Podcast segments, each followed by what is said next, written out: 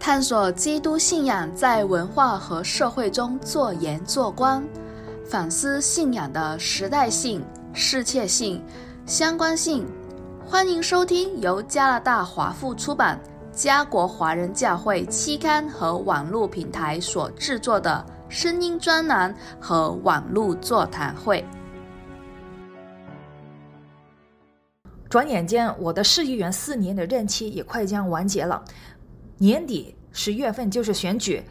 到时候全省的四百四十四个城市都会举行那个市长跟议员的选举。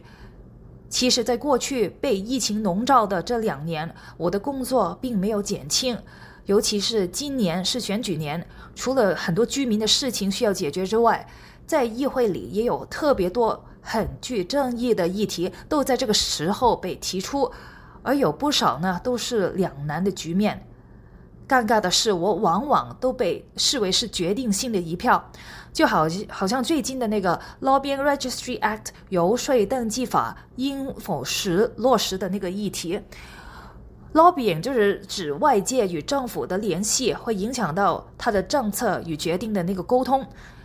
实行的话呢，就是要所有从事游说活动的个人或者团体都要进行登记，而且呢，市政府要委任一个游说会馆主任，就是 Lobbyist Registrar。就是归管这些人向 public office holder，就是公职人员进行游说的所有的事情。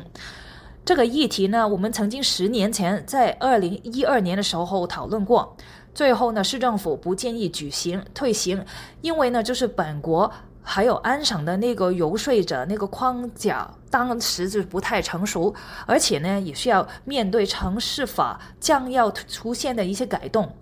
再加上。在实行的时候呢，我们要面对很大的那个那个公堂的开支，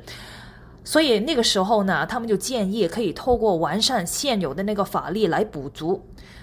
但是呢，时至今天，有有这些议员呢就觉得也是时候重新再拿出来讨论，觉得政府呢是需要透明度，公众也是有权知道公职人员是跟谁说话，在什么时候做过那个游说等等。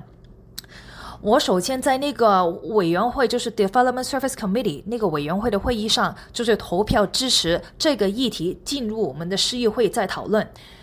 其实大家也知道，在技术上我们还有很多的问题需要搞清楚。首先，游说人的那个 lobbyist 的定义是什么？我们已经需要很长的时间去研究还有讨论，是否只是那个大公司的那些法人呢？既得利益者？还是应该包括所有的居民组织，那个 ratepayers 啊，所有的其他的那些组织呢？目前我们全省四百多个市镇里面呢，其实只有七个城市，嗯，实行了这个制度，包括多伦多、Hamilton、Fun、Ottawa、Barry、Peel Region，还有就是去年投票赞成的那个 Burlington，只有这七个城市。为什么其他的地区不不不跟从呢？还有在预算方面，我们需要动用几十万到几百万、百多万不等的那个公帑，每一个城市的人口啊、面积啊、预算等等这些条件都不一样。我们其实是需要详细的比较那几个城市他们实行了这个制度之后所面对的好处与坏处，才能做出最后的那个决定。我的看法并不在目前是否要增加透明度上面。因为你们市议会内每一个议员其实都会百分之两百赞成是需要透明度的，而根据现在的市议会的运作，无论财政上缺呃那个这个决策上，我认为已经给公众也也是很大的透明度，因为所有的那个会议的记录啊啊预算、政府投标啊，所有的资料都是公开的。有需要的话，公众其实也可以，就是可以让我们市政府的职员向议会做具体的那个汇报。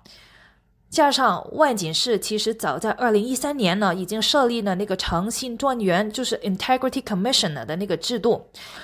我们其实或者可以考虑优化目前的那个制度，有可能也好过另外立一个新的制度，制度在浪费浪费纳税人的钱。但哎反而也得不到预期的效果。那当那次投票之后呢，我立刻就收到有本身居住城市有这个制度的那些嗯中小企业的老板，他们的反应，他们说，就算呢他自己想跟他所属那个选区议员反映那个问题的时候呢，全部都需要向市市政府那个登记很多很多重的手续，这也变相就是阻碍的市民寻求那个协助，这样的确会造成沟通上的那个很大的倒退。这个也真正是我最关心的，到底这样会不会更令我们现在的制度更加官僚化，造成更多行政上的不便呢？因为长久以来，其实我们也听到不少有关的投诉，就是说我们市政府的部门多，架构复杂，往往不能够很快、很有效率的做出决定。总而言之，我就是希望可以看到市政府职员到时候在市议会开会的时候，可以进一步的汇报所有的那个实行制度上的那个预算啊、可能性啊等等。但是动议呢，这个动议其实是直接让市政府的职员执行很多我之前讲的那些问题，还是未能得到答案的。而我在投票啊一刻之前，也再一次向提出那个动议的那位议员。确认是否是这个情况，而他竟竟然他他竟然说是，就算我们今天赞成呢，到市政府制定相关福利的时候，如果发现有问题的时候，也是都是可以推翻整个动议的。他这样说，我就立刻觉得整个态度还有做法都不太正确了。到那个时候，已经浪费了一定的人力物力，之后再推倒重来。不但是非时实事，也是很不负责任的那个决定。为什么我们不能审慎讨论了之后才执行呢？而这个议题呢，啊，很这要要这样迫切的要赶在那个选举年提出，并且要表决的是的的那个原因，有人也其实也质疑是不是出于政治的目的，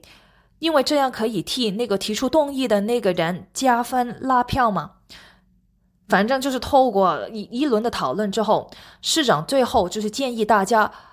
不妨在区内多做民意调查，让广大民众决定是否值得推行。因为反正这个也不是一个很经济的那个议案，我也偏向赞成向公众咨询了之后再再做详细的讨论。因为我们其实要用大量纳税人的钱，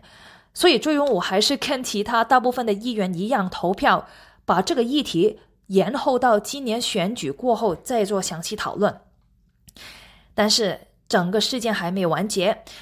最后投票之后，我又收到一个居民的电邮，他说对我的最后那个投票的决定决定非常失望，